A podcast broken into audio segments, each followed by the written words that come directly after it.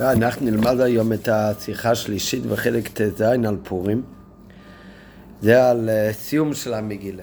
כשכתוב בסיום המגילה שמרדכי יהודי רצוי לרוב אחיו. על זה אומרת הגמרא, שמדייקת הגמרא לרוב אחיו ולא לכל אחיו.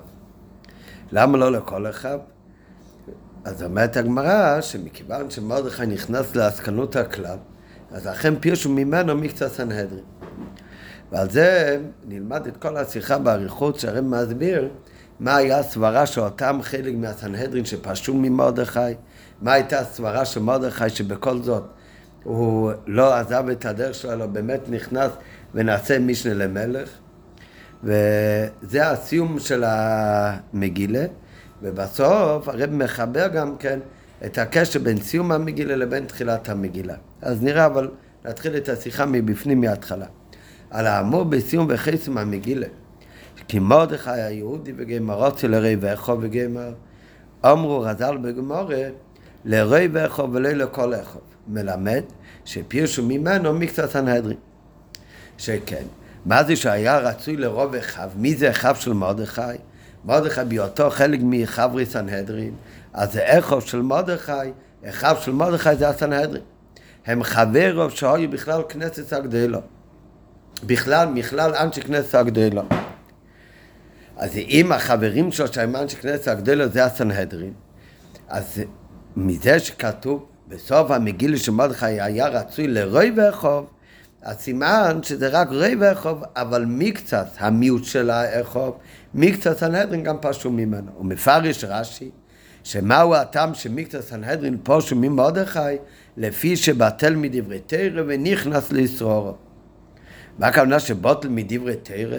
לא הכוונה כחס וחלילה שמרדכי התבטל מדברי תרא, אלא הכוונה לעומת הלימוד התרא שהיה למרדכי לפני זה, אז עכשיו זה היה עניין של בוטל מדברי תרא, מכיוון שהוא נכנס לסרורו, שהוא נעשה משנה למלך לאחשוורוש.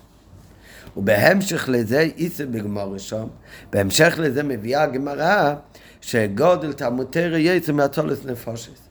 דמקור חושב למרדכי בוסר ד' ולבסייב בוסר חמישו. מקור כתיב וכולי ולבסייב כתיב וכולי. ממשיכה הגמרא ואומרת שגדול תלמוד תורה יותר אפילו מהצלת נפשות. למה? אז מביאה הגמרא שתי פסוקים שיש פסוק אחד בעזרא שמופיע שם מרדכי ויש עוד פסוק בנחמיה שמופיע מרדכי. ובשתי הפסוקים מופיע מרדכי בין הראשונים שהיו בסנהדרין, אבל בפסוק הראשון הוא מופיע במקום החמישי, אחרי ארבע שכתובים לפניו, לעומת זאת בפסוק בנחמי הוא מופיע במקום השישי, אחרי חמש שמות שכתובים לפניו. אז על זה אומרת הגמרא שהתחילו נמנה מרדכי במקום החמישי, ולבצב נמנו בשישי, לפי שנעשה מרדכי שר בינתיים. מכיוון שמרדכי נהיה שר, אז הוא יתעסק בסרורו, יתעסק בעניוני הכלל, אז יורד מחשיבות אצל חכומים. אז הוא ירד מהחשיבות אצל חכומים.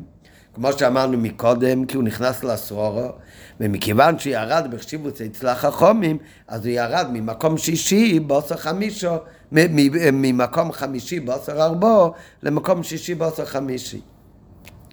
ואין אמור, כלל זה שגודל תלמוד תרא יותר מהצלת נפשות, היו יכולים ללמד, ללמדי מפשטות הכתוב במגיל גופה, לרוב אחד, מלמד שפירשו ממנו מקצת הסנהדרין.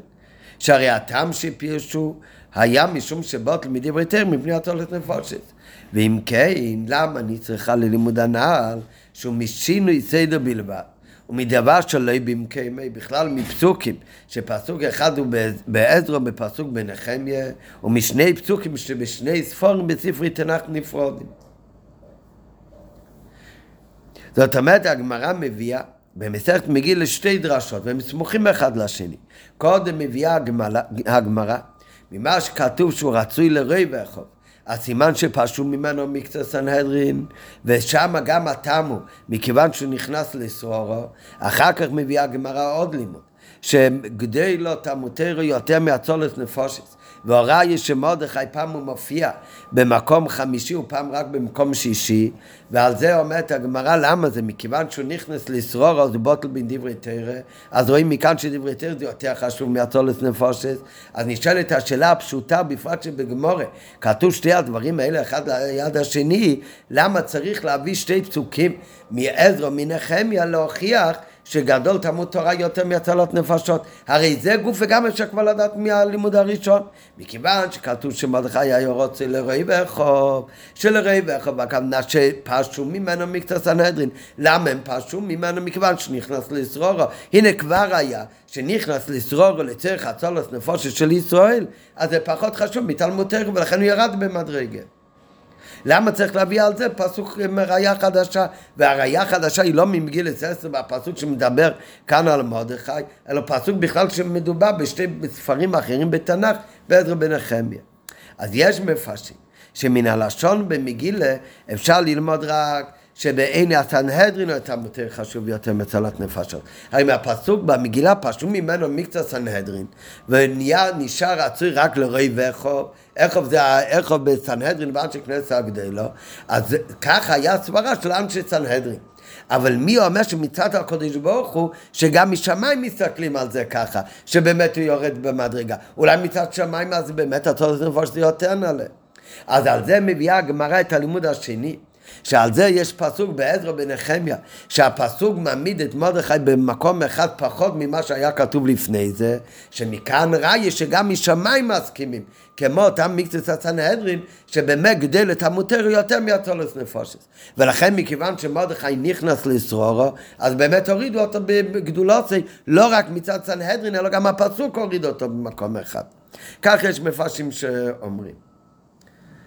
אבל הרב אומר אבל על דרך הפשט, יש מפרשים שמן הלשון במגילה אפשר ללמוד רק שבעיני הסנהדרין אתה מותר החשוב יותר מצד הנפשות.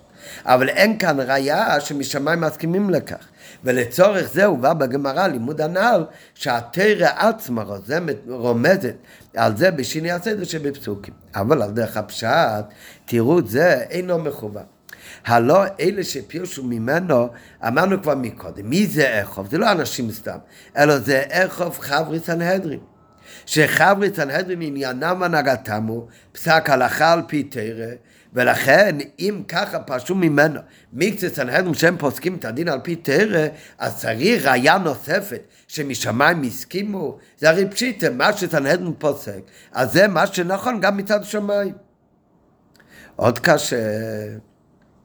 א', מאחר שגודל תלמוד תרא יותר מהטלת נפשות. אז נשאלת השאלה, אז למה ירד מרדכי משום כך, שבטל מתלמוד תורה רק בדרגה אחת בצד השמות, שאחרי ארבע הוא עכשיו נזכר אחרי חמישה. לחרא היה עליו שלא להימנות כלל בין חברי סנהדרין. הרי מה זה עניונים של חברי סנהדרין? זה פסק דין תרא. כדי שיהיה פסק דין תרא, צריך להיות עיקר התעסקוסום, זה עניין של תלמוד תרא. אז מכיוון שמרדכי נכנס לסרורה, שזה עניין של הצולס נפושת, שזה לא למעלה מתלמוד תרא, ואדרבה, תלמוד תרא זה יותר מהצולס נפושת. אז אם ככה, איזה מקום יש בזה שהוריד אותו הפסוק בדרגה אחת בשמות של סנהדרין. היה צריך להיות שבכלל יורידו אותו מהסנהדרין. ב. ממשמעות הפסוק מובן ששררת מרדכי, איפה נהיה, נכנס לסרורה? בזה שהוא היה משנה למלך, זה היה במשך זמן רב. ובכל אותו זמן לחרם משמע שהוא היה רצוי רק לרבע אחד. למה? כי פירשו ממנו מקצת סנהדרין. למה פירשו ממנו? מכיוון שהוא בוטל מדברי תרא לפי ערך מה שהיה לו מקודם, והרי גדל את המותר יותר מהתולת נפושת. אז נשאלת השאלה, ממה נפשך? אם ההנהגה של מרדכי היה על פי תרא, אז הוא צריך להוכיח לחברים שלו, לאותם חברים שפירשו ממנו, שבאמת יש עניין שייכנס לשרור, להיות משנה למלך, וזה בסדר, וזה יותר טוב מלימוד התרא שלו. מצד שני, אם הוא לא יכול להוכיח להם, ורואה שהם פרשו ממנו, זאת אומרת שההנהגה שלו לשיטות הוא אינו ראוי, אז אם הוא לא יכול להוכיח להם שהדרך שלו הוא כן בסדר, אז הוא מיד היה אמור לפרוש מהדרך החדשה שלו בסבורה ולחזור להיות מחבר סנהדרין במקום הקודם. ואם לאו היה עליו לפרוש מן, לפרוש מן הסרורו, ובמילא לחזור להיות רצוי לכל רחוב ולא רק לרוב רחוב. אז ממה נפשך? משמע כאן שמצד אחד מרדכי חשב שזה הדבר הנכון. והוראיה, שבאמת כל משך זמן הוא נשאר משנה למלך, וכל אותו זמן היה רק רוצה לרוב רחוב. מצד שני, אותו מקצת סנהדרין באמת פשום ממנו, והוא לא הסביר להם והוכיח להם באמת שהדרך שלו היא נכונה. ויובן הביאו בזה על פי דיוק בלושן המגילה ודרושת חז"ל הנעל רצוי לרוב אחד. ועל זה עומדת הגמרא, פירשו ממנו מקצת סנהדרין. אז האמת בלושן של הגמור גופה, אפשר למצוא את התירוץ על כל פנים על השאלה האחרונה. למה מרדכי לא חזר בו מהדרך שלו, אף על פי שפרשו ממנו? וגם למה ירד רק במקום אחד במדרגה, ולא הורידו אותו לגמרי מהסנהדרין? אז אדרבה, זה גוף וגם אפשר לראות מדברי חז"ל.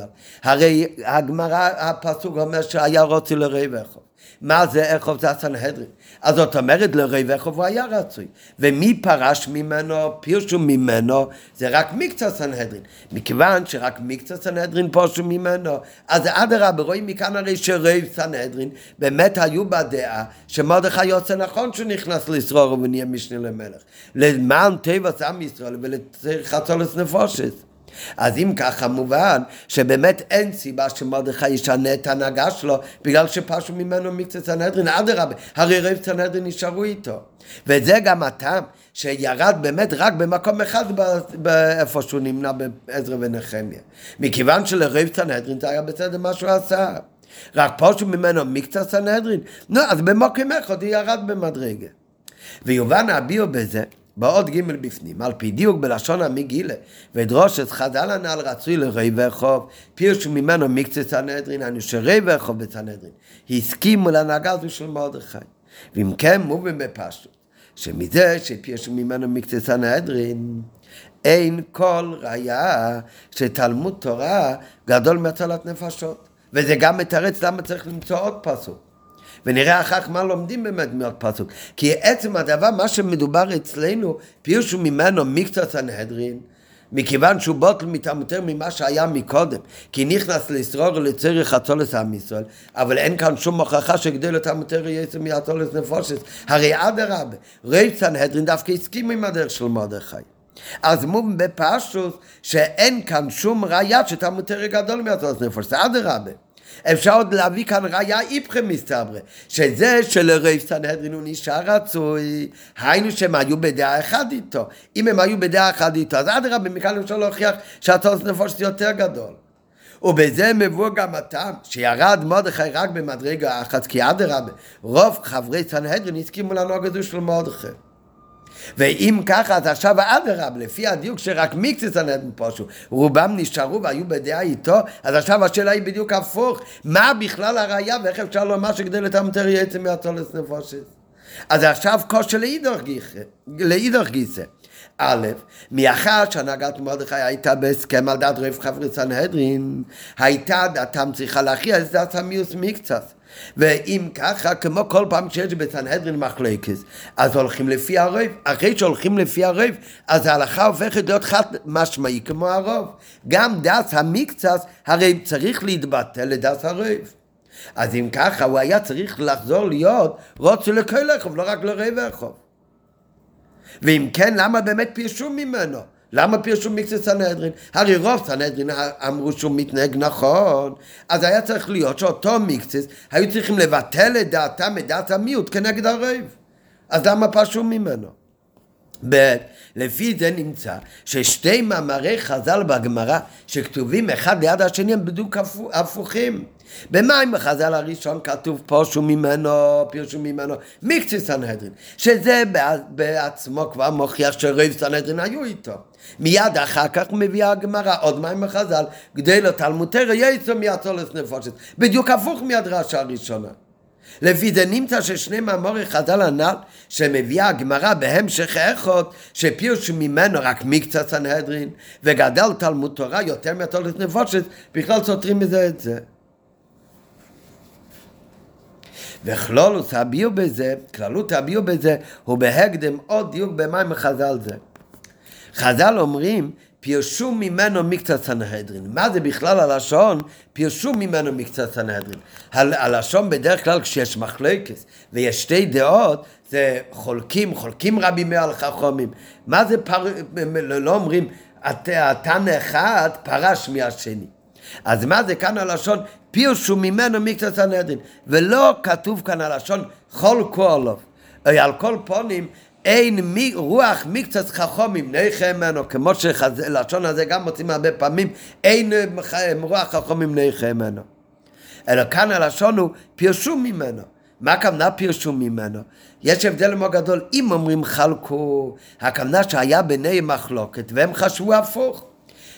אחד חולק על השני, הכוונה הוא חושב שהשני מתנהג לא יקדה בו, מה שהשני עושה זה לא יקרה הלוכת. כשאומרים פירשו ממנו הם לא חלקו עליו, הם אמרו מה שהוא עושה יכול להיות שזה אייט גלטן זה נכון גם על פי הלכה.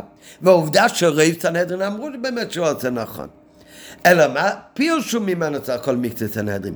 הם לא היו במחלוקת עמו משום שלפי דעתם הנהגת מרדכי אינו על פי תרא אלא גם הם הסכימו שזה נוהג על פי תרא אלא פירשו ממנו הכוונה הם ריחקו ממנו מה הכוונה הם התרחקו ממנו? בהיותם אוחזים בדרך ושיטה שונה ונפרדת בעניין הנוגת חברי סנהדרין. להם היה שיטה ונוגה אחרת, באיך צריך לנהוג הסנהדרין, או תלמידי חכמים בכלל, והם ראו שדרכי של מרדכי הוא לא דרכם, אף על פי שהם מסכימים שזה דרך שנכון אולי על פי תרא גם כן, אבל גם הם הסכימו שהנהוגת מרדכי בנגיע לעצמי, גם זה דרך על פי תרא. מה זאת אומרת? שמצד אחד אומרים שגם הם לבד הסכימו שהדרך של מרדכי הוא על פי תרא ולכן לא כתוב שהם חלקו עליו מצד שני פרשו ממנו כי להם אבל היה דרך אחרת אם זה על פי תרא אז למה להם צריך להיות דרך אחרת? אלא מוכרחים לומר שהסבורס העניין כאן שגם על פי תרא גופי יכול להיות כאן שתי עניינים, שתי דרכים באמת. דרך אחד שיהיה עניון רק בלימוד התרא והוא לא יבטל את זה אפילו לעניין של צורכי ציבור, לאצולת רבי מעניין של סרורי, אפילו זה נוגע לאצולת של כל עם ישראל. מצד שני יש עוד דרך שגם זה על פי תרא, שבאמת כן ייכנס לסרורו. אפילו אם בשביל צריך זה צריך לבטל מהתרא שלו. וזה המקצה סנהדרין, היה להם דרך אחרת ממרדכי. זאת אומרת, הם לא חולקו על מרדכי, הם ידעו שזה גם כן דרך, שהיא גם כן נכונה, אבל להם, וגם רק למקצה סנהדרין, להם היה דרך אחרת. ולכן הם פרשו ממנו. מה זה שתי דרכים שיכול להיות? אז מביא על זה הרבי סיפור שהיה בזמן של הרבי הקודם אחרי שיצא מרוסיה עם הגאון מרוגצ'וב, עם הרוגצ'וב ועל פי הסיפור הזה אז הרב הולך להסביר שלפי זה אפשר גם להבין את שתי העניינים האלה, שמה היה הדרך של מרדכי, וזה לא רק של מרדכי, אלא רוב סנהדרין שהיו איתו, לא רק הסכימו עם דייטי, כי גם המקצת הם הסכימו שיש כזה, שזה נכון על פי תורה. אלא הכוונה רוב סנהדרין, שהם אפילו היו בדרך של מרדכי, לעומת המקצת סנהדרין שלהם היה דרך אחרת. אז זה מביא את הסיפור. הסברת העניין תובן גם מסיפור אודות הגאון הרוגצ'ובי והנהגתו, והנהגתו והביאור בזה. לאחרי שעזב כבוד קדושת מרי וחמי האדמו, זה הרבי הקודמת מדינת רוסיה, והגיע לריגה, הוא זימן אסיפה של רבנים, מנהיגים ועסקנים וכולי, לטובת יהודי רוסיה. אז הרבי הקודם עשה אסיפה עם הרבה רבנים ומנהיגים, איך לדאוג לטובה של היהודים שנשארו ברוסיה. בין המוזמנים היה גם הרוגצ'ובי. באספה הזו רצו להקים ועד שיתאסף מזמן לזמן וידון כיצד לנהל את הפעולות עבור יהודי רוסיה. בין כל הרבנים שהיו באספה, אז הקימו ועד שהוועד הזה יתאסף מפעם לפעם איך לדאוג ליהודים ברוסיה. וביקשו מהרוגצ'ובי שישתתף בוועד הזה. משמע שבאסיפה שקרה הרב הקודם, הוא גם כן השתתף. אבל בתוך האסיפה הלכו לי, ל, ל, ל, לעשות ועד, ורצו שהוא יהיה חלק מהוועד, ולזה הרוגצ'וב סירב. למה הוא סירב? והסביר שהשאלה הזאת, אם הוא ייכנס לוועד הזה להצלת יהודי רוסיה או לא. אז הכניסה שלו לוועד זה תלוי במחלוקת בין הבבלי לבין הירושלמי. איפה יש בזה מחלוקת בין הבבלי והירושלמי, אם משתתף בעבד או לא? אז על זה מביאים מהגמרא בברכות. שחסידים הראשונים היו שוהים תשע שעות ביום בתפילה. הגמרא אומרת בברוכת שבן אדם צריך להתפלל, צריך להתבונן קודם, החסידים הראשונים היו שוהים שעה אחת, עושים הכנה לפני התפילה, אחר כך מתפללים שעה אחת, ואחר כך שוהים ומתעכבים אחרי התפילה עוד שעה אחת בהמשך לתפילה. ומכיוון שיש שלוש תפילות ביום, שחיס מנחה מעריב, אז יוצא שמתוך היממה, אז החסידים הראשונים תשע שעות ביממה הלך על תפילה. שואלת הגמרא, אם הם תשע שעות ביום היו עסוקים בלהתפלל, או עם הסביב מהתפילה, עם האחרונה וההמשך לתפילה, אז תרא מתי עולה, אז מתי הם למדו תרא? אז אומרת הגמרא, תשע שעות ביום הם עסוקים בתפילה. אם כן, שואלת הגמרא, תירוצון איך משתמרת ומלאכתון איך נאסיס. אז איפה הם למדו תורה? ומתי הם היו עסוקים בלעשות את מלאכתם, את פרנסה שלהם? עונה הגמרא, אלא מתך שחסידים הם, מכיוון שהם חסידים, אז תורתם משתמרת ומלאכתם מתברכת. כן, מה שנוגע לנו כאן בשיחה, לא מה קורה עם הפרנסה, עם מלאכתו, אלא עם התרא. אז זה אומר תורתם משתמרת. אותו, אותו סוגיה יש גם כן בירושלמי. עניין זה מובן גם בירושלמי. אבל בירושלמי זה קצת בשינוי. במקום, במקום מה שכתוב בגמורה, מתוך שחסידים הם, תורתם משתמרת, זאת אומרת, בן אדם רגיל שלומד תרא, אז עם הזמן הוא גם שוכח, אז הוא צריך לחזור עוד ועוד, כל הזמן לחזור, אם לא זה, זה הולך לו לאיבוד משהו, למה? הוא שוכח. אצלהם מתך שחסידים היו אומרת הגמרא, אז תורתם משתמרת, מה שהוא למד פעם אחת נשמר לו בראש. נו, אז לכן נכון היה לו פחות זמן ללמוד.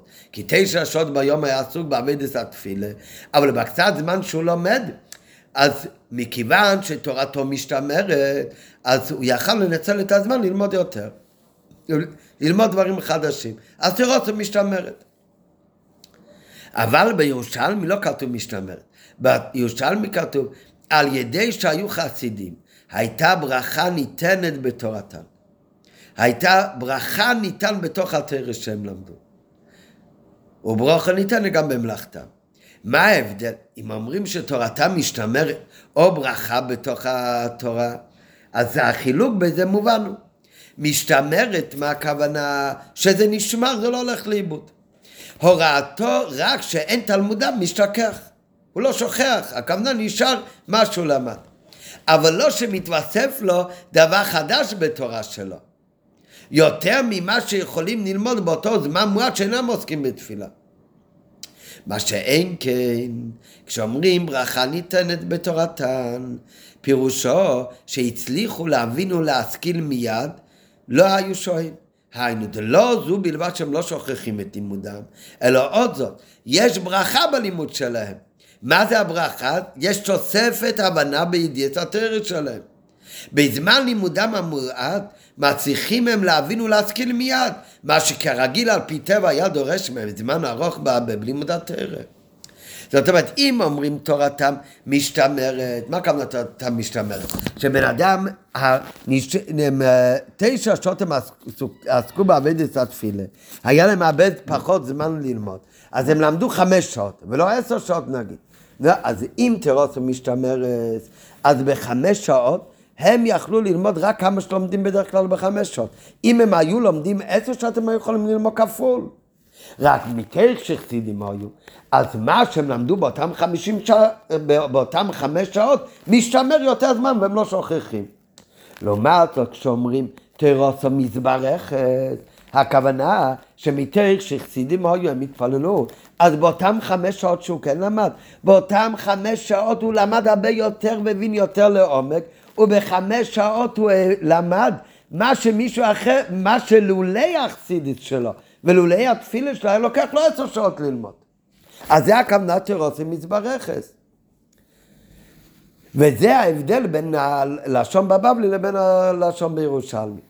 זאת אומרת, אם אנחנו אומרים תירוסים משתמרת, אז באמת, מתוך שחסידים היו, אז הם לא הפסידו מהתרא, אבל מצד שני, אז לא התווסף בהם בתרא. אם הם באמת היו לומדים עשר שעות ולא חמש שעות, אז היו מספיקים ללמוד באמת יותר. רק עדיין היה להם איזה עניין שלא מהר הם שכחו, הם לא שכחו מה שהם למדו. אבל עדיין ב, הוא לא למד בחמש שעות מה שהיה יכול ללמוד בעשר שעות.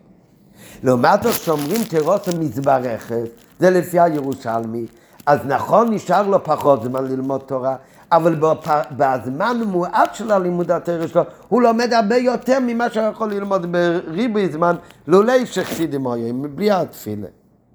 וזה מה שהתכוון הגאון מרוגצ'וב.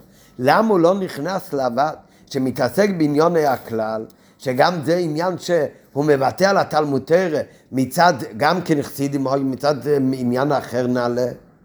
אז הוא אומר שזה תלוי בעצם במחלקת בין הבבלי וירושלמי. לפי הבבלי, אם הוא הולך להשתתף באסיפות של הוועד, אז זה ייקח לו מהזמן של לימוד התרא. אז לפי הבבלי, זה ייקח לו מהזמן של לימוד התרא, אבל על זה הוא יקבל ברכה שישתמר לו התרא. אבל עדיין יהיה חסר מה שהוא יכול ללמוד באמת בזמן, ריבוי זמן. לעומת זאת, לפי הירושלמי באמת, אז אם הוא ישתתף בעבד שמתעסק בעניוני הכלל, אז ייקח ממנו מהזמן שהוא יכול לשבת ללמוד תורה. אבל מצד שני, בזמן שנשאר לו, הוא ילמד ויביך את אותו דבר, כי הוא ילמד יותר טוב, הוא ידע יותר, תירוץ ומזברכת. אבל מכיוון שיש מחלקת בין בבלי וירושלמי, הרי הלוכה כבבלי, לכן אמר רוגו שובו שהוא לא יכול להתאסף בבד. וכן הוא גם בנגיע דידמצי אמר רוגו שובו. על ידי השתתפותו בבד, בהכרח הוא יצטרך לבטל ממנו בלימוד התרא. אז לפי הירושלמי שעל ידי שחסידים היסו, שהיו חסידים, אז הייתה ברכה ניתנה בתורתן, אז לא יחסר לו דבר בידיעת התרא. המאחר שהלכה היא כבבלי, ולפי הבבלי תרוצן רק משתמרת, אם כן תחסר להוספה בלימוד וידיעת התרא, שהייתה לו אילו למד תרא גם בזמן הזה. ועל זה אמר הרוג השוב, על זה הוא לא יכול לוותר.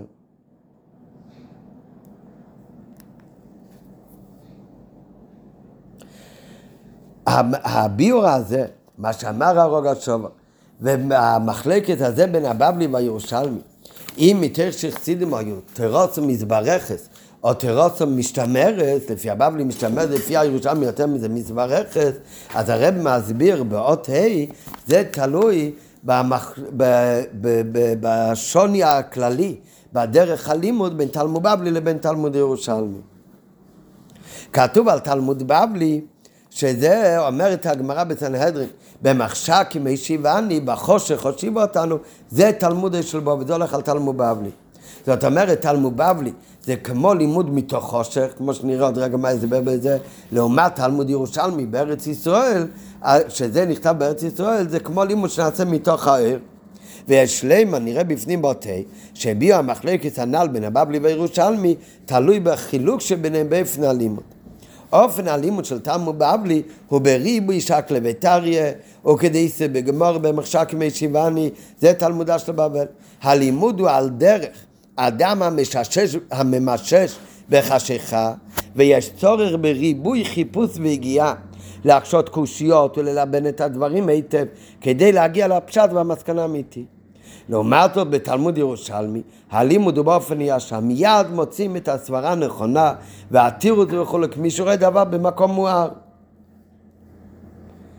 ונמצא לכאורה שעל פי שיטס ואיפן לימוד הבבלי אפשר לפעול על ידי לימוד מועט של חסידים או ראשונים רק את עניין תורתם משתמרת.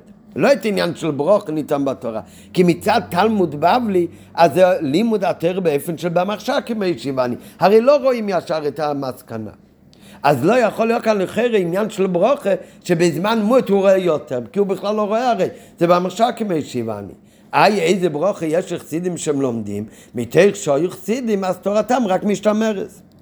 שלא ישכחו את דברי התורה שהם לומדים. אבל לא שזה באופן של ברכה ניתנה בתורתם. שהם יכולים להבין ולהשכיל מיד. כי את עניין הזה שהוא יכול להבין ולהשכיל מיד, זה לא מתאים לצד הלימוד של בבלי. לעומת זאת, לפי שיטת ואופן הלימוד של הירושלמי, פועל לימודם גם את עניין של תורתם, ברכה ניתנה בתורה. הצליחו להבין ולהשכיל מיד, ולא היו שוהים בהתאם לדרך הלימוד באופן ישר, שבה באים מיד אל העניין כמו של אמיתתו. יש על זה משל, מה ההבדל בין דרך הלימוד בין הבבלי לבין הירושלמי, שהלימוד של בבלי זה כמו במחשק כמי שיבני. לעומת זאת, הירושלמי זה כמו במקום מואר. ולכן, זה מה שאומר, לכן הלימוד בתלמוד בבלי. אז זה נעשה על ידי ריבוי שקלי ותריה ושאלות ותשובות. לעומת זאת, בירושלמי בדרך כלל מגיעים באופן ישרי למסקנה. אז זה, המשל הזה, זה לא צריך להבין את זה ממשלים אה, אה, רחוקים, זה מעניין זה גוף שמחפשים משהו בחושך לעומת האור. בן אדם נכנס לתוך בית למשל והכל חשוך, אין אור, הוא לא רואה כלום. ואומרים לו שהוא צריך עכשיו לחפש איפה כאן החלון ואיפה כאן הדלת. הבן אדם הוא נמצא בחשך, ב... אז נו, איך הוא יודע מה החלון איפה? אז הוא הולך והוא ממשש ביד, הוא צריך לחפש את הדלת עכשיו. נו, הוא ממשש, הוא ממשש, ופתאום באמצע הקיר היד נכנסת קצת, אז הוא שמח, הוא בטוח, הנה הוא מצא את הדלת. אבל מה? הוא מכניס את היד, הוא רואה שזה נעצר אחרי עוד uh, כמה סנטימטר. זה בכלל לא יוצא לשום מקום. אז הוא מגיע למסקנה שזה בכלל לא הדלת, זה סך הכל ארון. אחר כך הוא ממשיך למשש. הוא ממשיך למשש עוד ועוד, והוא חוזר לקיר אחרי הארון, ופתאום הוא מגיש שיש עוד הפעם חלל, ושם הוא מכניס את היד, והנה זה באמת יוצא החוצה. זה לא נתקע אחרי כמה סנטימטר. נו, הוא בטוח כבר שהנה הוא הגיע לדלת. הוא מוציא את היד, הנה זה חלל, זה באמת הדלת. אבל אז הוא מוריד את היד ונתקע. נו, אז פתאום הוא קולט שבאמת זה חלל, וזה כבר לא ארון, אלא זה באמת חלון, אבל מצד שני זה גם לא הדלת, זה רק חלון, וההוראה למה? כי הוא ממשש, אז הוא רואה זה לא מגיע עד למטה. וכך הוא ממשש הלאה, עד שהוא מכניס את היד, והוא רואה שבאמת יוצא מעבר לעבר. וזה לא רק um, באמצע הקיר, אלא זה עד לתחתית הקיר. אז הוא, הוא יודע שהוא הגיע לפתח של הבית. וככה, אז זה הדוגמה של, זה כשיש חושך. לעומת זאת, מה זה כשבן אדם נכנס לחדר והוא מדליק את השלטר, אז באותו רגע הוא לא צריך למשש ולעשות את כל הדרך ולהגיע למסקנה שזה ארון וזה חלון, ובסוף מגיע למסקנה, הנה זה הדלת. אלא ברגע שהדליקו את האור, מול פניו הוא רואה, זה הדלת. וזה הנפקא מיני, זה החילוק בין דרך הלימוד בין הבבלי לבין הירושלמי. ותלמוד בבלי זה במחשב כמי שיבני. יש משנה כדי להבין מה הפירוש במשנה, אז הגמרא שואלת שאלה, ואותניה, ורמינו, ושואלים עוד שאלה, ושקלה ותריה שלמה, עד שמכל הסביב בסוף הוא ממשש בחשך, אבל בסוף הוא מגיע למסקנה. מצד שני בירושלמי, מה זה תלמוד ירושלמי? זה כמו מי שנכנס לתוך הבית והדליק את השלטר. אז רואים את המשנה, מיד הוא רואה את המשנה, אז מיד רואים גם כן באר יושר את המסקנה של הגמרא. לכן בתלמוד ירושלמי הכל הוא הם, הם, הם באופן של, הם רואים ישר את האור, את המסקנה, בלי כל השקלה וטריה ורמינו כמו בסדר, בסדר הלימוד של תלמוד בבלי. דרך אגב, זה לא, לא נוגע כל כך קל לשיחה, אבל זה גם הסיבה שכשיש מחלוקת בין בבלי לירושלמי, אז ההלכה היא כמו הבבלי. לכאורה היה אמור להיות, אם זה במחשק כמי שיבני ותלמוד ירושלמי, כתוב גם שזה, מכיוון שזה נכתב בבבל, במוקים הגולוס, שם יש יותר חשך, לכן הדרך להגיע למסקונה הוא דווקא על ידי השקלא וטרי שהוא ממשמש בחשך עד שהוא מגיע בסוף למסקנה. לעומת זאת, בתלמוד ירושלמי נכתב בארץ ישראל, נכון שהיה אחרי החורבן, אבל עדיין שם העיר יותר הקדושה, אז לכן שם כשלמדו את התר, למדו את המשנה, אז עדיין העיר יותר הגילוי ער של התר, ולכן מיד ראו גם כן את המסקונה. אם ככה, למה שיש מחלוקת בין בבלי וירושלמי, כמו שאמרנו מקודם, הרב שובה אמר שהוא לא מסתתף באסיפה של הוועד, מכיוון שהלוכי כבבלי, ובבבלי כתוב תורתו משתמרת. אלא הסיבה שבאמת הלכה כבבלי, זה גם בגלל העניין הזה. כי נכון שבאמת בבבלי אז זה נעשה על ידי שקלה וטריה ורימינו, ורק אז מגיעים למסקנה. בדיוק כמו מי שממשש בכל הבית, ורק אז הוא מגיע למסקנה איפה זה הדלת. מצד שני, איפה מגיעים יותר לעמק של ההבנה. אם ישאלו בן אדם שיגדיר מהו ההבדל בין חלון לבין הדלת. אותו אחד שהוא מיד ראה את החלון ומיד מיד ראה את הדלת, הוא פחות ידע להסביר בעומק את ההבדל בין שתיהם מאותו אחד שהוא נכנס לבית חשוב והוא היה צריך למשש עד שהוא הגיע למסקנה מה כאן ומה כאן אותו אחד שהוא משש ועשה את כל השק לבית"רי. עד שהגיע למסקנה הוא הרבה יותר לעמק ידע לה, להסביר מה ההבדל בין הארון לבין החלון לבין הדלת. אותו דבר זה גם כן בתלמוד בבלי.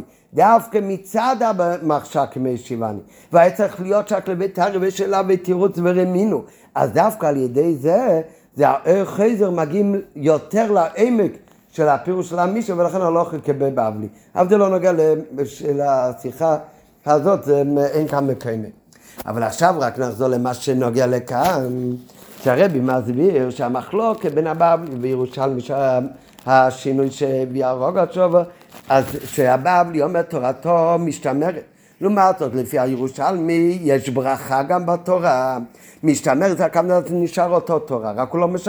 הוא לא שוכח במהרה. לעומת זאת, בתלמוד ירושלמי, אז זה מעבר לכך, ניתן גם ברכה בתורה. הוא לומד ומבין יותר מהר. אז זה מתאים לשתי דר... הסוגים של דרך הלימוד באופן כללי בין הבבלי לירושלמי.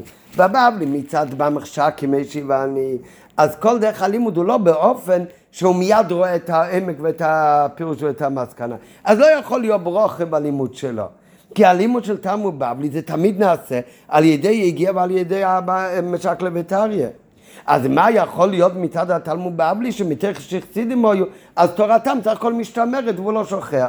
לעומת זאת מצד הירושלמי, מה זה דרך הלימוד שרואים ישר את המסקנה? אז מצד הירושלמי, מתך שחסידים היו, אז הם רואים עוד יותר מהר את המסקנה, יש עוד יותר גילוי ער, ולכן התורה לא רק משתמרת, אלא גם ברכה ניתנת בתורה שלהם. אז זה היה ההסבר, והאות ה' זה ההסבר של הרב על הבבלי וירושלמי לשיטוסום לפי דרך הלימוד שלהם. אבל ההבדל בין הבבלי וירושלמי זה מה שאמר רגע שובר, לכן הוא לא משתתף בבד. אז על פי זה, מסביר עכשיו הרב, זה היה ההבדל בין מרדכי לבין מקצת הסנהדרין שפושו ממנו. גם בתוך הסנהדרין עצמם, אז היה שתי הדרכים האלה, על דרך שתי הדרכים בין הבבלי וירושלמי, אם שמתך שחסידים היו, אז תורתם משתמרת או תורתם ברוכה ניתנת בתורה שלהם. מרדכי ורב סנהדרין סברו שמתוך שחסידים היו, אז לא רק תורתם משתמרת, אלא ברכה ניתנת בתורה. ולכן אז נכון שהוא נכנס לעניין של צרור והתעסק בהצולת של בני ישראל. ולכן היה צריך לבטל מתלמוד תרא בזמן הזה שהוא עסק בענייני הכלל. אבל בפועל לא נחסר ממנו מאומה אפילו לא בעניין של תלמוד תרא. כי באותו זמן שהוא כן למד אז תורתו לא רק משמרת אלא ברכה הייתה בתורה שלו. ולכן מרדכי בוודאי נהיה משנה למלך ונכנס לצרורו. וכך היה גם רב צנהדרין היו איתו המקצת סנהדרין שפורשו ממנו, מה זה פורשו ממנו? לא חולקו עליו, אלא הם פרשו ממנו, למה פרשו ממנו? כי הם היו בפנחה, הם היו בדרך אחרת. למה הם היו בדרך אחרת? הם היו בדרך לפי הבבלי, שמתוך שחסידים היו, אז סך הכל תורתם משתמרת, אבל לא ניתן ברכה בתורה שלהם. אם זה רק תורתם משתמרת, אם זה רק תורתם משתמרת, אז עכשיו אז הוא לא צריך להוציא אותו מצנהדן, אבל יורד במדרגה אחת. למה? כי בפעיל ממש עכשיו אין אצלו את המיילה של לימוד התרא כמו שהיה מקודם. למה זה היה באמת מקצת סנהדרין? אז על זה הרב גם ילך להסביר בשיחה שבאמת הסנהדרין ואנשי כנסת הגדולים מרדכי ואיכוב, אם רובם היו עם מרדכי, זאת אומרת רובם היו כמו הדרך של ירושלמי, הם היו מארץ ישראל. אבל מי הוא צנהדרין? מי קצת תכף פושו ממנו? כי מי קצת היה להם דרך הלימוד כמו הבבלי? כי הם היו מבבל. נראה שם מבפנים באות ו'. ועל פי זה יש לימר שהחילוק בין הנהגת מרדכי שרצויה לרוב צנהדרין ובין שיטת המקצוע צנהדרין תלוי במחלקת בפלוגתא הנ"ל שבין הבבלי וירושלמי. הסנהדרין גדולה נבחרו מתוך הסנהדרין הקטנה, שאיפה הם היו? המקום שלהם היו בירוש... בירושלים, ועל כל פנים בארץ הקדש. ומסתבר לומר שלימודם על כל פנים של רובם של סנהדרין, שהם נבחרו מתוך הסנהדרין בירושלים, היה כמו סדר הלימוד של הירושלמי. ובפרט בזמן המשנה ואנשי כנסת הגדולו, שבאותו זמן שהם היו בארץ ישראל, אז היה דרך הלימוד כמו שהיה בארץ ישראל, וכמו שאחר כך זה היה בתלמוד ירושלמי, ששם היה באמת אופן של תורתן מתברכת. אבל מצד שני, גם אז היו תנאים מבבל. על דרך שמצינו בדורות הבאים, כמו שרואים בדרך יותר מאוחרות, הלל עלה מבבל, רב נוסנה בבלי ועוד, ובפרט שעברו הרי בפש... ככה התנים בכלל היו בארץ ישראל. המוראים זה כבר היה חלק, היה בארץ ישראל וחלק מבבל. אבל האמת שכבר בזמן התנאים, אז גם כן היה חלק מבבל, ועל זה הוא מביא שהילל עלה מבבל, רב נתן הבבלי ועוד. ובפרט שכבר עברו יותר מ-70 שנה מעת שגלו החרש והמסגר, כתוב שבחורבן בית ראשון אז הגלו את החרש ואת המסגר ורובם מעם ישראל מארץ ישראל לבבל, זה היה עוד לפני חורבן בית ראשון. החורש והמסגר פירוש הפשוט זה אנשי מלאכה מירושלים, חרש ומסגר. אבל החז"ל דושים על זה, החרש והמסגר זה גדולי לישראל בתרא. גדולי תורה, תלמידי חכומים, שברגע שהם היו מדברים בדברי תרא, כולם היו נעשים כמו חרשים ושותקים כדי להקשיב להם, אז הגדולי תלמידי חכומים, אז הגלו אותם כבר לפני חורבן בית ראשון, החורץ והמסגר מירושלים עם הגולה. אשר הוגלתיים יכוניה לבבל, אז כבר מאז היו גם בבובל גדולי לישראל. ואנשי כנסת הגדולה היו משבי הגולה שהגלה נבוכדנצר מלך בבל לבבל וישובו לירושלים ויהודה בשנה אחת לכורש. אחר כך הם חזרו לירושלים. והם היו בבבל חמישים ושתיים שנה. אבל בהם גם מן החרש והמסגר, שעוד בהיותם בירושלים כבר היו במעלתם זו ובאופן הלימוד שלהם. אז זאת אומרת שבזמן מרדכי אז היה בסנהדרין וגם שהיו עדיין לפני שחזרו לארץ ישראל. וגם אחר כך שחזרו לארץ ישראל אז היו בסנהדרין אז היו חלק גדול וזה היה העיקר שהם היו אלה שהם היו מארץ ישראל ובדרך הלימוד של ארץ ישראל. אבל ביחד עם זה היו כבר הרבה שאצלהם כבר היה דרך ואיפה נעלימו כמו שהיה בבבל. ומפני זה, אז לכן, באמת, מקצת סנהדרין פרשו ממנו. מה היה עם רב סנהדרין?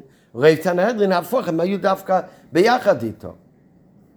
כי גם מאלה שהיו בבבל, הרי היו מהם גם כאלה שהם בכלל הגיעו לכתחילה מארץ ישראל, והם אחר כך חזרו מארץ ישראל. מצד שני היו ביניהם כאלה שהם כבר התחנכו, וכאילו כבר היו בדרך הלימוד כמו שזה היה בתוך גולוס בבל. ולכן מפני זה סבא מרדכי, ולא רק מרדכי, יהיה לו ביחדית, היה רב סנהדרים, שמוכרח הוא, הוא מוכרח להתמנות למשנה למלך לצורך הצלת נפשות. אה, יכול להיות שמזה הוא יפסיד ביותר? הוא לא יפסיד שום דבר בתורה גם. ואם תימה, אם כן, כיצד יכול אחרי זה להישאר בסנהדרין? ובין אנשי כנסת הגדולה, שמה זה עניינם? עניינם זה הרי לימוד התורה והוראה. אז על זה, זה בכלל לא קשה, כי לשיטת מרדכי ורב סנהדרין, הרי על ידי שהיו חסידים, הייתה ברכה ניתנת בתורתם, וממילא תהיה לו הצלחה לא רק באופן של תורתם משתמרת, אלא גם להבין ולהשכיל מיד, שתחול עליו הברכה שיתעלה בלימודו עוד יותר מאשר על פי משך הזמן שיישאר בידו ללימוד התורה. אבל זה היה רק רוב סנהדרין, וגם מרדכי בעצמו. אבל בין חברי הסנהדרין היו גם מקצת. המקצת האלה זה אלה שכבר התחנכו והיו באופן הלימוד כמו בבבל. היה ביניהם מקצת אלו שאופן לימודם היה בדומה לדרך הלימוד של תלמוד בבלי כנ"ל. כמובן זה לא היה תלמוד בבלי, זה היה לפני בית שני בכלל, זה היה הרי בזמן מרדכי היה יהודי, אבל שהם היו בבבל, אז לכן אצלם היה כבר על דרך הלימוד כמו בתלמוד בבלי.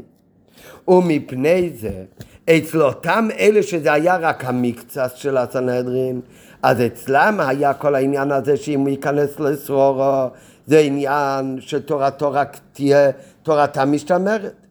ולכן על ידי התמסרות לענייני עסקנות והצלת נפשות, תחסר הוספה בידיעת הטרן שנדרשת מחברי סנהדרין.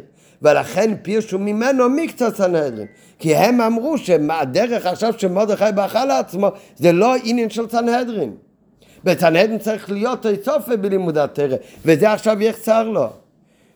כי אצלם לא היה מקום לאופן עבודתו של מרדכי ורוב הסנהדרין הם לא הסכימו, מה הכוונה לא הסכימו? הכוונה זה לא היה דרך שלהם, מה שנהג מרדכי ורב סנהדרין, ועל כן נפרדו ממנו לדרכם הם, ולכן הם נשארו בדרך שלהם, לא הסכימו עם הדרך של מרדכי.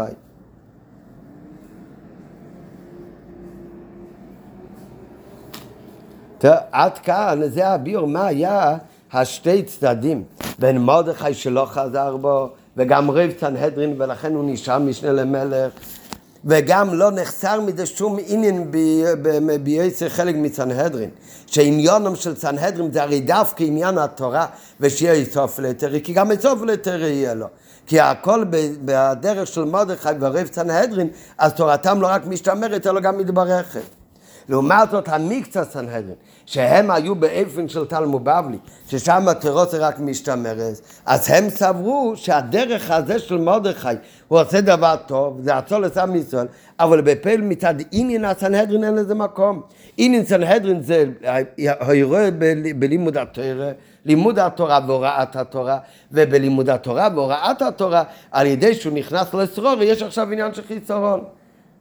כי גם אם הוא חסיד, הרי כל העניין, בכל השיחה, המיתק שחסידים היו, אז אותו החסיד שנפעל על ידי עבודת התפילה זה גם לעשות בעניין הכלל לטבץ הציבור. אז זה גם כן מיתק שחסידים היו. אז מיתק שחסידים היו, אז מצידם זה רק עניין של תורת המשתמרת ולא מתברכת. אז זה ההבדל היה בין המקצת סנהדרין שפושו ממנו, זה לא היה הדרך שלהם, לבין מרדכי ורב סנהדרין, שהדרך הוא אדרבה, זה אפילו לא פוגע בעניין של סנהדרין, כי תורתו באמת לא רק משמרת, אלא גם מתברכת. אביר, רק מה?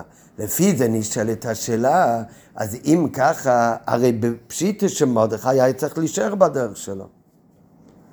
ובאמת, וכך גם סברו רב סנהדרין, כי זה היה גם דרך של רב סנהדרין. אבל אם ככה, למה הוא באמת ירד במקום אחד? למה מבוסר חמ... ארבעון נהיה לבוסר חמישו? אז זה נראה עכשיו בהמשך השיחה. בעוד זה, הגם שלפי שיטת הירושלם, אז ברכה ניתנת בתורה, ומפני זה זכה מרדכי לברכה בתורה וגם הוספה בידיע סתר.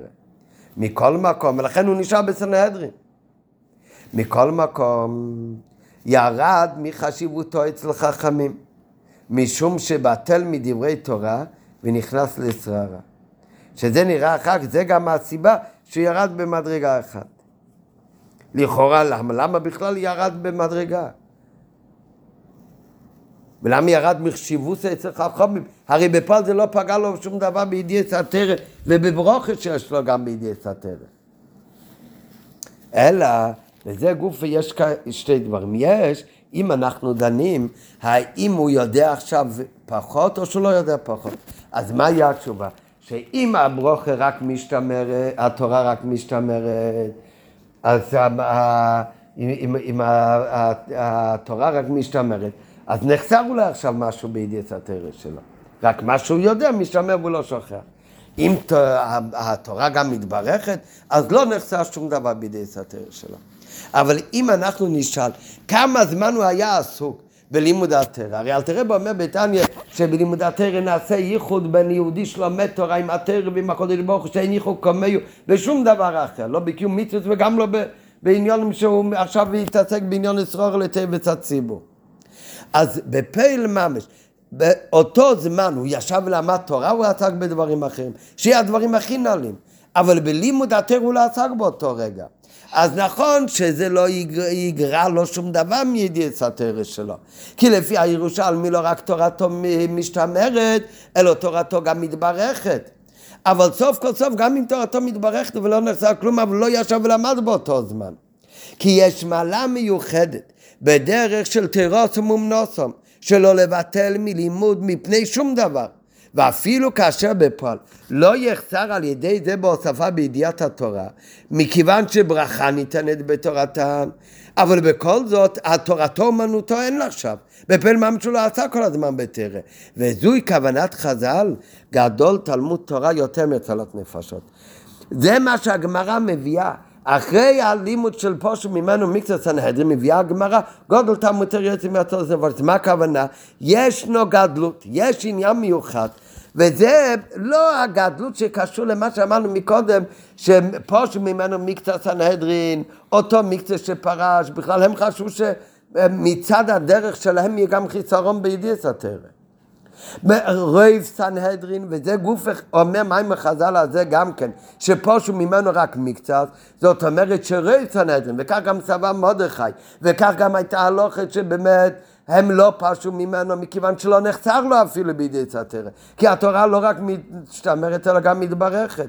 ובכל זאת ממשיכה הגמרא מפסוק אחר מביא הראיה, מפסוק בעזרא ונחמיה, שהוא ירד מגדולות במדרגה אחת. למה באמת? מביא הגמרא עוד עניין. שגם אם התורה מתברכת ואין שום דבר לא חסר ולכן הוא יכול להישאר בסנהדרין אבל עדיין בעניין של תורתו אומנותו היה כאן איזשהו ירידה. וזה מה שמביאים שגדולה תלמוד תרא, יש גדלוס בתלמוד תרא בעצם ההתמסרות מוחלטת ללימוד התרא יותר אפילו מהצולס נפושס.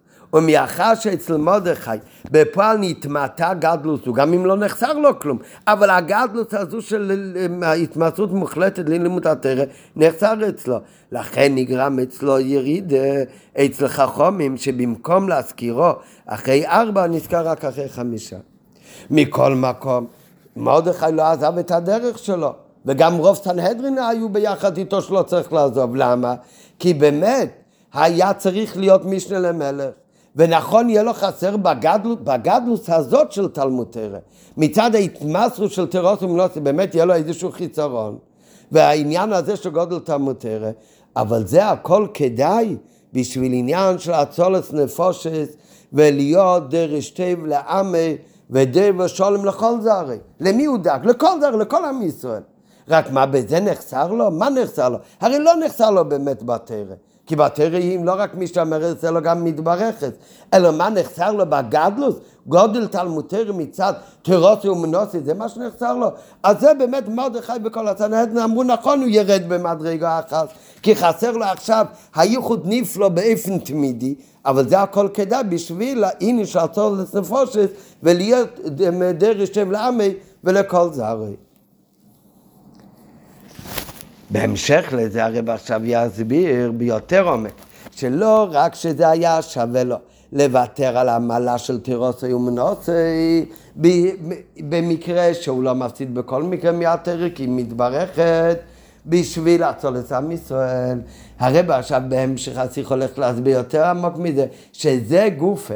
שיעזוב מעניין התלמוד תרא בשביל את נפושס, זה גופה גם חלק מעניין הסנהדרין. בפרשת מה שעומדים עד עכשיו, עניין הסנהדרין עיקר עניינו זה תרא.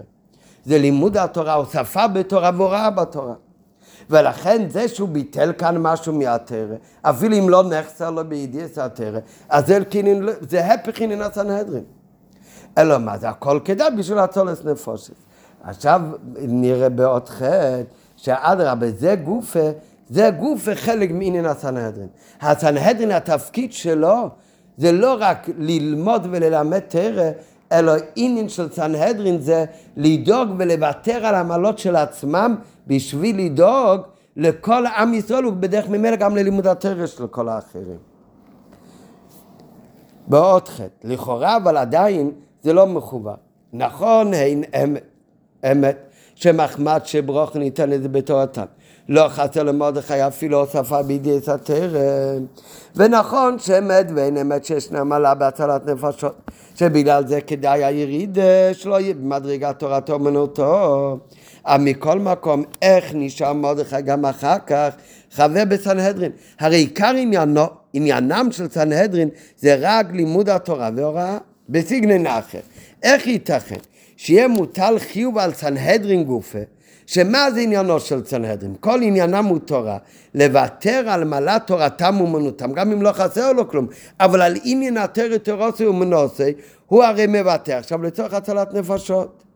אז הביאו בזה, איתה בטונה דבליו, היה להם סנהדרי גדולה ללך ולקשור חבלים של ברזל במותניהם. ולהגביה בגדיהם למעלה מעקובותיהם, ויחזרו בכל עיירות ישראל וילמדו את ישראל. כתוב בתונת בל אליהו שהתפקיד של הסנהדרין היה שהם ירימו את הבגדים שלהם. זאת אומרת, דרך כובד היה ללכת עם בגדים עד למטה. אבל הם היו צריכים ללכת בדרכים ולהרים את הבגדים שלהם ולקשור אותם כדי לחזור על העיירות איפה שיש יהודים ושם ילמדו תורת ישראל. זאת אומרת שהתפקיד של הסנהדרין איפה יושב סנהדרין בעיקר, ומתי יש לזה את התוקף של סנהדרין, אז הנה הדין הוא שסנהדרין שגלתה ממקומה בלשכת הגזית, שהיא לא יושבת במקומה בבית המקדוש, היא לא יכולה לדון בדיני נפושת. זה עצמו שלא יכולה אז לדון בדיני נפושת, זה סימן שהסנהדרין יוצא ממקומה בלשכת הגזית. הסנהדרין לא נמצא במעלתו העצמית כמו שהוא צריך להיות ויכול להיות. ולכן כשהוא גולו ממקיימי, אז הוא לא יכול לדון גם כן בדינים מסוימים, כמו דיני נפושת. נמצא מזה שכשכתוב בתונת בליליו שהתפקיד של הסנהדרין היה שיחזרו בכל עיירות ישראל אז על ידי זה יוצא שהרי יש ירידה בכוחה ובתוקפה של הסנהדרין. ומכל מקום כתוב שהיה להם זאת אומרת שיש עליהם חיוב ללך בכל עיירות ישראל ולדאוג שם לצור, לצרכים של היהודים וללמד את העם טרור. אז מזה מובן שעיקר תפקידם של סנהדרין, נכון זה תורה, אבל זה לא לדאוג לתורה של עצמם. אם זה היה לדאוג לתרא של עצמם, ולהיות הירוש של עצמם והכל. אז הם היו צריכים משהו יותר לדאוג רק שיהיו בלישקס הגוזית, או באותו זמן שלא היה לישקס הגוזית, כמו שהוא מביא כאן בהערות, היה קרוב אבל למשכון, למזבח, איך שלא יהיה. ולא ללכת לגלות למקום אחר, באיוריס ישראל, שאז בוודאי הסנהדרין יורד ממדרגות, מכיוון שהוא יצא ממקיימי.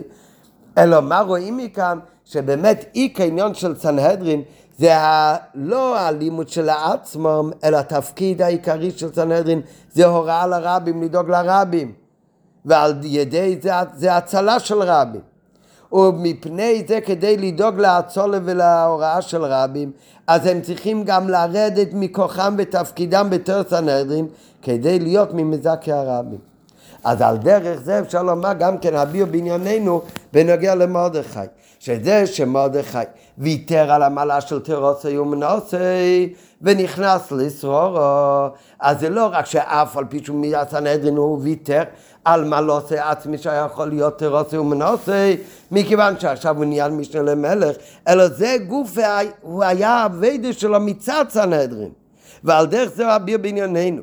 אף שעל ידי יצר של מרדכי משנה למלך נגרמה ירידה בחשיבות שגם בחווה סנהדרין באמת, מבתר ד' הוא הפך לבתר חמישה, הוא ירד במקום אחד, כי נחסם ממנו באמת העניין והעמלה של תורתם אומנותם, אבל הירידה הזאת היא כדאי, וזה לא רק כדאי בשביל הצלה של עם ישראל, אלא הירידה הזאת זה גם כדאי מצד עניינם של הסנהדרין עצמם. מכיוון שמה זה העניין של סנהדרין מעצמם אמרנו מקודם, במקום הראשון תפקיד של הסנהדרין זה לדאוג לטבע רבים. אז גם כאן עניינו של מרדכי מצד חווה סנהדרין. אז נכון, יש מעלה בתירוס ומנוסי, וכשזה חסר גם בסנהדרין הוא ירד במדרגה אחת, אבל ביחד עם זה, זה גוף ותפקיד מצד סנהדרין, לדאוג לטבץ רבים לפני העניין שלו, ולכן זה היה התפקיד שלו, שהוא באמת היה צריך להיות משנה למלך, ולרדת במדרגה אחת, כי זה הדבר שהוא לצריך טבץ רבים. על דרך שנדבר לעיל ביתו נדבר אליהו.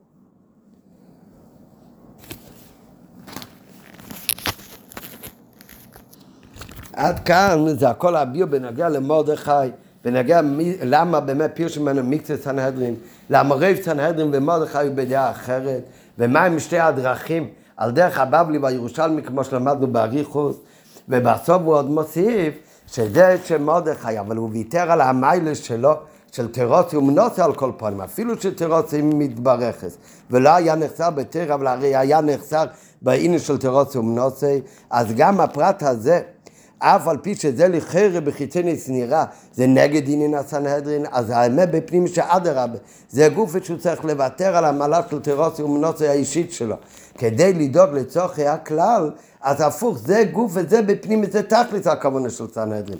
כי אי כעניינו של סנהדרין זה באמת לדאוג לטבע רבי. אז עד כאן זה הביאו בשיחה. עכשיו, הסוף של השיחה זה גם כן מהו הרוע למעשה בנגיע אלינו, אבל לפני זה הוא מביא גם כן מהרבי הקודם. הרי מקודם הוא הביא באסיפה שהייתה בריגה כשהגיע הרבי הקודם, ושם הזמינו גם את הרוגצ'וב ורצו שהוא יהיה חלק מהבת והוא לא הסכים, הוא אמר שזה תלוי במחלוקת בין הבבלי והירושלמי.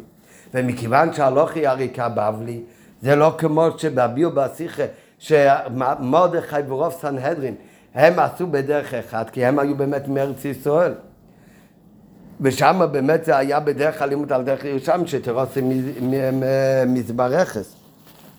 לעומת זאת הרוגת שובה, הוא הרי באמת לא נכנס לעסקנות הכלל כל כך, והסיבה, כי הוא אמר שהרי הלוכי כבבלי, ולכן תירוסה רק משתמרת ולא מתברכת. אבל מה היה באמת הדרך של הרבי הקודם? אז על זה הוא מביא עכשיו בסוף, שאצל פרידי רב ראו שלא ככה. שהוא באמת ויתר על הזמן שלו, ועל הלימוד התרא שלו, ועל רום המיילס שהיה יכול להתעסק. והכל בשביל לדאוג, גם כן עניון הכלל של כל עם ישראל. אז אצל פרידי רב זה באופן עלה בכלל. שאצל נשיא ישראל, אז בדרך ממילא זה באופן הרבה יותר נעלה, כמו שנראה בהמשך השיחה. אבל מזה נלמד גם כן, הרואה לכל אחד ואחד כמה צריך להיות, לוותר על, הת... הטבע עצמי בשביל הטבע של הרבים. בעוד ט', הנהגה של כבדוס מאיר וחומי האדמו"ר הייתה לגזול מן הזמן שהיה יכול לעסוק בלימוד התורה לעצמו ועבודת השם לעצמו. ולהתעסק בשעות אלה בענייני עסקנות, הצלת נפשות. וזה לא היה הנהגה של הרבי הקודם רק לעצמו, אלא זה גם הייתה התביעה שלו מחלק חשוב מתלמידיו ומקושריו, שגם הם ילכו בדרך זו. וכמו כן הנהיג שאפילו תלמידי ישיבה יקדישו חלק מסוים מזמנם בין הסדורים להפצת התרא והיהדות חוצו. ופעמים שהתעסקות היא באופן כזה שחלק גדול מזמן ההפצה מוקדש לא לעצם לימוד עם הזולת, אלא לצורכי ציבור. יש במילא אומרים לבן אדם שחלק מהזמן בין הסדורים הוא לא ילמד לעצמו אלא ילמד עם עוד מישהו. אבל הרי הרבה פעמים מהדברים שטבע הרבה שהתעסקו עם הזולת אז חלק מהזמן לא הולך רק עם הלימוד עם השני, אלא גם עם כל המסביב, עם צורכי ציבור. השתדלות בקבלת תלמידים, סידור, מקום ללימודם, הצגת הסכומים הנחוצים לכיסוי הוצאות וכולי וכולי, להשיג את הכסף. בדברים האלה הוא גם עוסק בצורכי הכלל לא לומד, הוא גם לא לומד עם הזולס, הוא רק עוסק בדברים שהם לצורכי הציבור שילמדו. והיינו, שאפילו מקושורים כאלו, זה מדובר כאן על כאלה, ממי טבע את זה הרבי הקודם? שהם אפילו מתלמידי הישיבה שבבין הסדורים, נכון זה באמת לא בזמן הסדר, אבל גם בזמן הזה הוא יכול ללמוד לעצמו. והוא טבע שגם אז יתעסקו גם כן בעניינים של הזולז.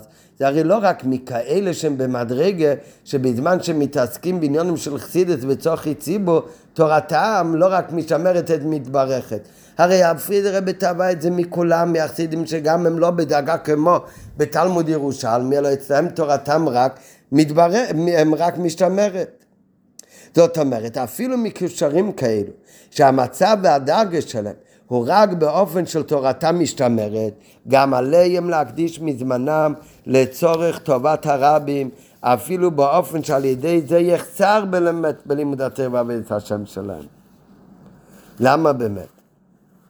כי ההנהגה הנ"ל של הרוגות שובר זה רק עבור יחידי סגולה בכל דור. באמת, הרוגע שלו היה בדאגה לפי ערך בדורות האחרונים, בדאגה של תירוס היום לא עושה. אבל זה רק מיעוט האנשים, יחידי סגולה יש, שהם בבחינת תורתם ואמונתם. ועניינם הוא על דרך שהיה אצל מקצת סנהדרין, הוספה בידיעת התרא באופן תמידי. אצל מקצת סנהדרין הם דאגו שצריך, הם סברו שתמיד צריך להיות העניין האיסופי בתרא. זה עכשיו בנוסף למה שאמרנו מקודם, ההבדל בין הירושלמי לבבלי. עכשיו הוא אומר גם ב, ב, בתוך הבבלי עצמי. כמו שאמר, אז גם זה עצמו, אז זה היה רק הדרך של הרוגע שלו, שבאמת היה תורתו אומנותו. אבל זה לא הסדר אביידה לרובה דרובה. אפילו בין בני תרא, שזה כפסק דין, שבזמן הזה הרי אין לנו מישהו בדאגה ממש של תורתו אומנותו. ואם כן, הרי הדברים קל וחומר. אם באו עניינים אחרים הם מבטלים מלימודם, הרי בכל מקרה הוא לא בדאגה אמיתית של תירוס אמנוסי. אז כל שכן שעליהם לעשות כן לצורך הצלת נפשות וטובת הרבים. והיה הרוג השובו הוא לא השתתף, כי הוא אמר לפי הבבלי, אז הוא יהיה לעשות, אז באמת הרוג השובו זה היה מיחידי סגולה שבאמת היה באופן של תורתו אומנותו. אבל הרי רובם ככולם, אין היום איפה לימוד כמו, בתרס ומנסה. אז הוא מבטל מתלמודי בלאו אחרי, הוא מבטל מתלמודי בלאו אחרי, אז לכל הפחות, אז כל שכן וקל וחומר שצריך לעשות את זה גם לטבס רבי. בנגיע לכבדוש סמיר וחום ידמו בעצמו, לרבים בעצמם, אז הם גם אם יהיו בדאגה של תורתו אומנותו כמו הרוגות, הם גם כן יתעסקו בטבס הרבים. כי הרי מי יודע אופן עבודתו, בכלל ידוע הרי תורת הבעל שם טוב. על הפסוק קום ערי כי בא עורך וכבוד הווי עלי זורח. אומר על זה הבעל שם טוב, נשיאי ישראל, שהם מניחים את התורה והעבודה שלכם בשביל טובת הרבים. מה יהיה עליכם? קומי ערי באור הפרטי לכללי וכולי. היינו, התורה אומר בעל שם טוב שנשיאי ישראל, שהם מוותרים על התרא של עצמם, בשביל עם ישראל יש להם ברכה מיוחדת. שלא יחסר בתורה בעבודה שלהם. ואדרבה, בא עורך וכבד הווי אולייך זורח. שלא בערך זאת הרבה יותר מברכה ניתנת בתורתם. ולכן אצל הרבים עצמם, אז האבדה שלהם זה באופן אחר לגמרי. ולכן אצל הרבים, אז גם אם הם בדאגה של תירוץ ומנוסי, אבל מכיוון שזה נשיאי ישראל, אז בזה שהם דואגים להעביד את הכלל לעם ישראל, אז בזה לא רק שלא נחסר אצלם כלום, אלא אדרבה, יש על זה תוספת ער מהקדוש ברוך הוא, עוד יותר ממה שהתירוץ מזברכת, שלמדנו מקודם באריכות בשיחה. אבל אצל אנושים כערכנו, שבכל מקרה זה לא האיפן של תירוץ תורתו אומנותו. אז בזה לומדים שצריך להיות שמה שטבע פרידיגר רבה, והרבה טבע מכל אחד ואחד, שאפילו יוותר מהתועלת לעצמו, מהלימוד תרש לעצמו, שיכול להתעלות עוד יותר, בשביל לצורכי הרבים, כדי להציל עוד יהודי. וזוהי ההוראה אלינו מהנהגת מרדכי בנגיע לפל. או כתורת הבעל שם טוב, זה מה שעומדים מהמגילה, הרי הבעל שם טוב יש את התורה הידועה על המשנה שכתוב, הקורא את המגילה למפריע ליוצא. פירוש הפשוט, הקורא את המגילה למפריע ליוצא, זה שאם הוא קורא פרק ה' במגילה, ואחר כך פרק ד', הוא לא יצא ידי חובה, צריך לקרוא אותה על הסדר. אבל הבעל שם טוב אומר פירוש פנימי, הקרץ המגילה למפריע, מי שקורא את המגילה למפריע, כאילו זה משהו ישן שהיה פעם. ולא לומד, קורא את זה על הסדר הכוונה כשזה סיפור שקורה עכשיו בתשפ"ג, אז הקרץ המגילה למפריע לא יוצא. כדי לצאת ידי חובה צריך לקרוא את המגילה עם הוראה למעשה היום. אז זה האירוע שצריך לקחת מהמגילה. ולא באופן שקרץ המגילה מפריע דבר שקרה בעבר, שאז אם אין לו שום שחס להבל היוצא, אז מה האירוע שההוראה, ההנהגה שנדרשת מאיתנו היא. מעין ועל כל פנים שמץ מיניהו מההנהגה של מרדכי. שמרדכי להיות משנה למלך כדי להיות דרש טב לעמי ודובר שלום לכל זרי. ואפילו כשדבר גורם להיות רצוי רק לריבי חוב ומקצת יפרישו ממנו, בכל זאת הוא רוצה את הדבר הנכון כדי לדאוג לכל, לכל זרי. ואף שבעבור כמה וכמה יש בהנהגה כזאת ירידה שכן לשם כך הוא צריך לוותר על השלמות הפרטית שלו, בכל זאת כדאי הירידה והוויתור על השלמות העצמית שלו בשביל תועלת וטובת הרבים. וכך העניין הזה שהם טובים עכשיו מכל אחד ואחד, זה הרי רואים גם כן אצל כל יהודי בפרט, אצל כל יהודי בפרט בנשומת שלו. הרי הנשומת שהייתה למעלה, היא הייתה ברום המעלה, ובכל זאת הנשמה יורדת כאן למטה, זה כבר עניין של ירידה. נשמתו יורדת מאיגרי רומל לבירה עמיקתא, להיות מושלת ושולטת על הגוף ועל נפש הבאמיס ועל חלקו באילום, לרבוש אותם ולעשות דירו להסבורך. אבל כל זה קשור בזה שהוא צריך לוותר על עצמו ולרדת ממדרגות שהיה מלמעלה. הוא יורד מזה מביר המקטה, מאיגרי רומא לביר המקטה, שזה כבר ירידה. אחר כך כשהוא כבר נמצא כאן באילום הזה הגשמי, מלובש בגוף ונפש הבאמית, אז יש לו עוד ירידה. אחר כך הוא צריך לנסוע אישה ובזה באה הוספה לנ"ל, יש עוד ירידה. וכלושנה מגילה ליאת כל איש סרר בבייסי, וכמים חז"ל איזו איש אקשרו עשר עצים ביילו, וגם סרורו זו זה גם כן עניין של ירידה. כמים חז"ל נוחיס דאג נוסי ויצה, כשהוא מתחתן עם אישה אז הוא יורד במדרגה. כי האדם מוכרח לוותר על ענייניו הפרטים בשביל טובת הבית. אז כל הירידס האלה זה נעשה בשביל מה? כדי דווקא על ידי זה נשלם הכבוד לעשות לסבור דיר בתחתינו. וזה גם ההסברה, מה שמצינו עילוי בעוסקים בצורכי ציבור, אפילו על פני מי שתורתם אומנותם. כי על פי הלוכה כתוב ש... שאלו שתורתם אומנותם צריכים להפסיק לקריאת שמע. מי שעוסק בצורכי ציבור לא צריך אפילו להפסיק לקריאת שמע, כי הגם שהתעסקות בתוך ציבור באמונה גורמת חיסרון לאדם בלימוד התרא, וזה מחסיר מהשלימות של עצמי, עד שחז"ל אומרים האטל עליהם צורכי ציבור ואין קולים עליהם, זה גורם ירידה וחיסרון אצל הבן אדם. מכל מקום, דווקא בזה ועל ידי זה בא העילוי הנפלא של טובת הרבים. ואם באצולת הגופים דישראל נדרשת הנהגה של מרדכי, ואם בשביל להציל את הגוף של בני ישראל, אז הייתה הנהוגה של מרדכי שוויתר על המעלה של תירוצי ומנוצי, בשביל להיות דרש טב לכל זרי, שזה היה, הוא נהיה משנה למלך, בשביל לדאוג לעם ישראל. וזה הקשר שאמרנו בהתחלה, שהשיחה הזאת זה הרי הסיום על המגילה רוצו לרווח ולא לכל אחד, וזה קשור גם לתחילת המגילה. הרב מביא בעורם שכתוב, ההתחלה של המגילה זה ויהי בימי אחשוורש הוא אחשוורש. מביא רש"י מה זה בימי אחשוורש הוא אחשוורש, הוא אותו אחשוורש הרשע מתחילתו עד סופו. וזה נוס חילוסם בספר בספר תחילוסם, הקשר בין ההתחלה לסוף של המגילה. למה באמת, פושו ממנו ריב מקצת סנהדרין, כי הוא נכנס לעשרור, הוא נהיה משנה למלך. ועל זה הוא ויתר על המיילה של תירוס ומנוסי. למה הוא עשה את זה? בשביל לדאוג לצורכי הכלל. למה הוא עדיין היה צריך לדאוג לצורכי הכלל?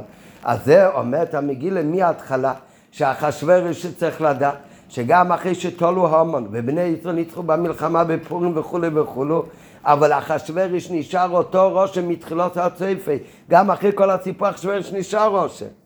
ולכן עדיין היה סכנה לעם ישראל. ולכן לצריך הצולת גופים של בני ישראל לצורכי רבים, לטבעס רבים, אז מרדכי עזב את המיילה של עצמי של תרוסי ומנוסי ונכנס לשרור ונהיה משנה למלך לאחשוורוש. הוא מסיים הרבה שאם זה בשביל הצולה של גופים של בני ישראל, אז אם ככה הרי הלחץ כמה וכמה שכנו כשמדובר בהצלה של נשומת ישראל. צריך לוותר על השלמות הפרוטיס. לשם אצולס נפושס, להיות דובר שלום לכל זרוע, עד אשר ישראל עושים תשובה, ומיד נגלים בקוריב ממש. שיהיה לכולם אפרי לכם פורים, ומתך שמחה וטוב לבוב עד ליודה.